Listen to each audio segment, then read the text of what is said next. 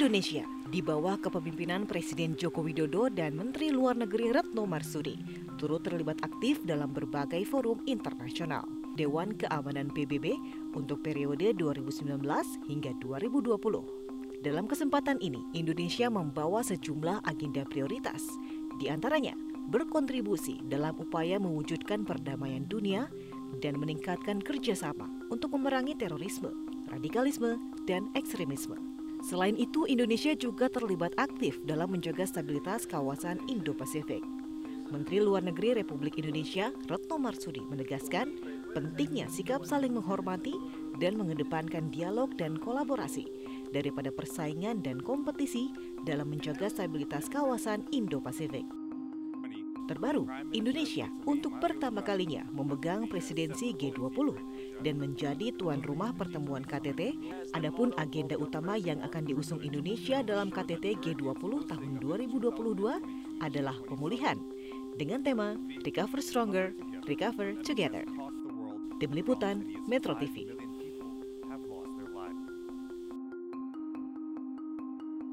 Ya, pemirsa, Ibu Retno Marsudi, Menteri Luar Negeri Republik Indonesia hari ini secara spesial hadir di studio Metro TV untuk menjadi news anchor program Metro hari ini. Selamat sore, Bu Menlu. Selamat sore, Mbak. Apa gimana kabar? kabarnya, Bu? Sehat, Alhamdulillah. Sehat. Bu, gimana rasanya Bu membawakan berita? Deg-degan. Deg-degan. Mana yang lebih tegang, Bu? Bentrokan antar ormas pecah di Karawang, Jawa Barat. Satu unit mobil milik salah satu ormas hancur akibat dirusak massa. Bentrokan antar ormas pecah di Jalan Interchange Karawang Barat, Kabupaten Karawang, Jawa Barat. Dalam bentrokan ini, masa ormas yang tidak terkendali merusak sebuah mobil ormas lainnya pada saat tengah melintas. Dua orang di dalam mobil itu juga menjadi sasaran amukan massa hingga mengalami luka parah. Polisi yang kalah jumlah tak bisa berbuat banyak ketika massa terus berusaha untuk menghancurkan dan mengeroyok dua anggota ormas lainnya. Sebelumnya bentrokan juga terjadi antara polisi dengan sejumlah ormas. Bentrokan dipicu akibat masa ormas yang akan melintas ke arah kawasan industri KIIC dihadang oleh polisi bersenjata lengkap. Satu orang anggota ormas diamankan polisi, namun kembali dilepas setelah dimintai keterangannya.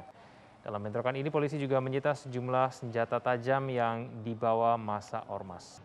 Polisi menangkap seorang kurir ojol yang membawa kabur MacBook senilai 67 juta rupiah. Ia ditangkap bersama dengan seorang tersangka lainnya dalam kasus penipuan dan penggelapan. Pengungkapan kasus ini bermula dari laporan Untung Putro selaku pemilik Untung Store. Ia diketahui membeli barang itu dari sebuah platform jual beli online. Barang pesanan dikirim menggunakan kurir ojek online. Kabit Humas Polda Metro Jaya Kombes Pol Zulpan mengatakan dalam melakukan aksinya kedua tersangka menggunakan modus membeli akun ojol. Tersangka HS meminta bantuan kepada tersangka RF untuk mencarikan akun ojol yang dijual oleh pemiliknya. Tersangka RF yang turut memiliki SIM card sesuai dengan nomor yang tertera di akun ojol tersebut.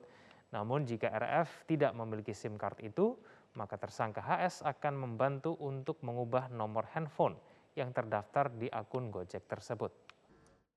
Setelah tersangka RF membeli akun driver Gojek, tersangka RF mendapatkan SIM card yang terdaftar pada akun driver Gojek tersebut dan foto wajah atau topeng wajah pemilik asli akun driver Gojek yang digunakan untuk verifikasi wajah. Nanti akan kita tampilkan gambarnya ya. Untuk verifikasi wajah pada saat login di akun driver Gojek. Ya ini adalah beberapa barang bukti yang saya sampaikan tadi terkait dengan uh, foto ataupun topeng wajah.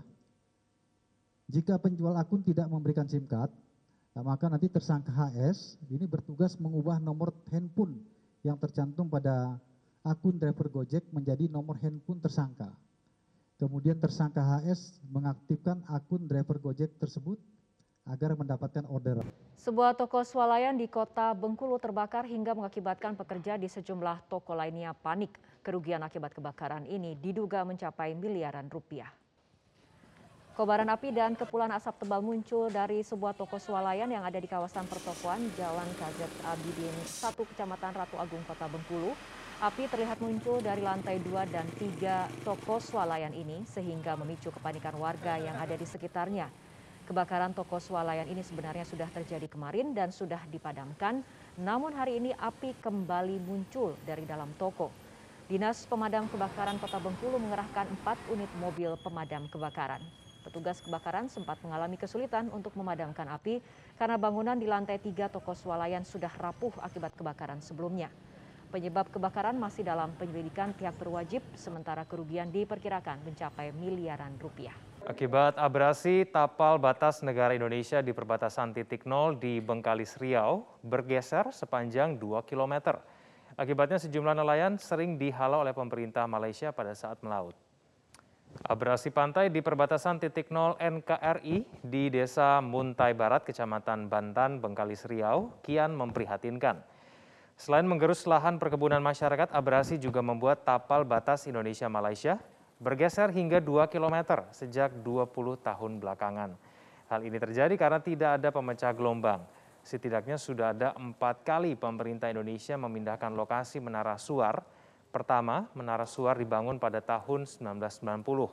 Akibat abrasi menara suar dipindahkan pada tahun 1996, 2014, dan terakhir 2019. Masyarakat mendesak pemerintah agar memperhatikan kondisi ini dan membangun pos lintas batas negara atau PLBN untuk menyelamatkan titik nol NKRI. Kendati demikian, Bupati Bengkalis Riau, Kasmarni, menyerahkan permasalahan ini ke pemerintah pusat. Ya, ini kami, uh, petugas Malaysia menganggap ini adalah wilayah Malaysia. Kami sebagai warga Desa Muntai tidak bisa lagi melaut di sini dikarenakan uh, petugas sering datang dan saat kami melaut harus disuruhnya pulang gitu. Kalau dulu sebelum dibangun boya ini, yang boya lama nih Pak, yang tumbang ini, ini boya lama. Nah, jadi sekarang dah tak ada lagi dibangun itu boya. Ada baca PU Malaysia.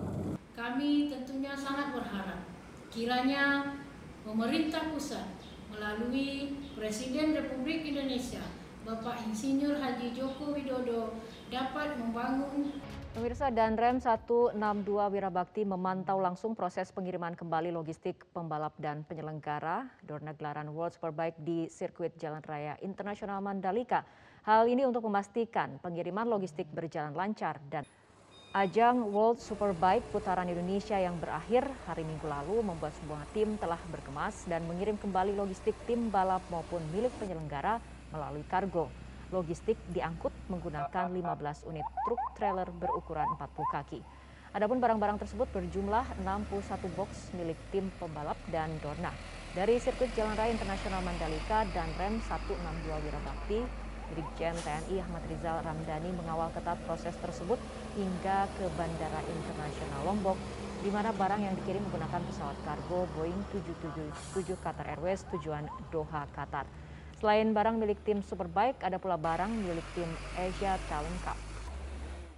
Kami mengecek kesiapan eh, apakah barang-barang atau perlengkapan-perlengkapan Superbike dan IATC sudah diamankan dalam arti proses staffing bahasa bea cukainya yang mana setelah dicek, clearance dan lain sebagainya langsung di labeling seperti ini.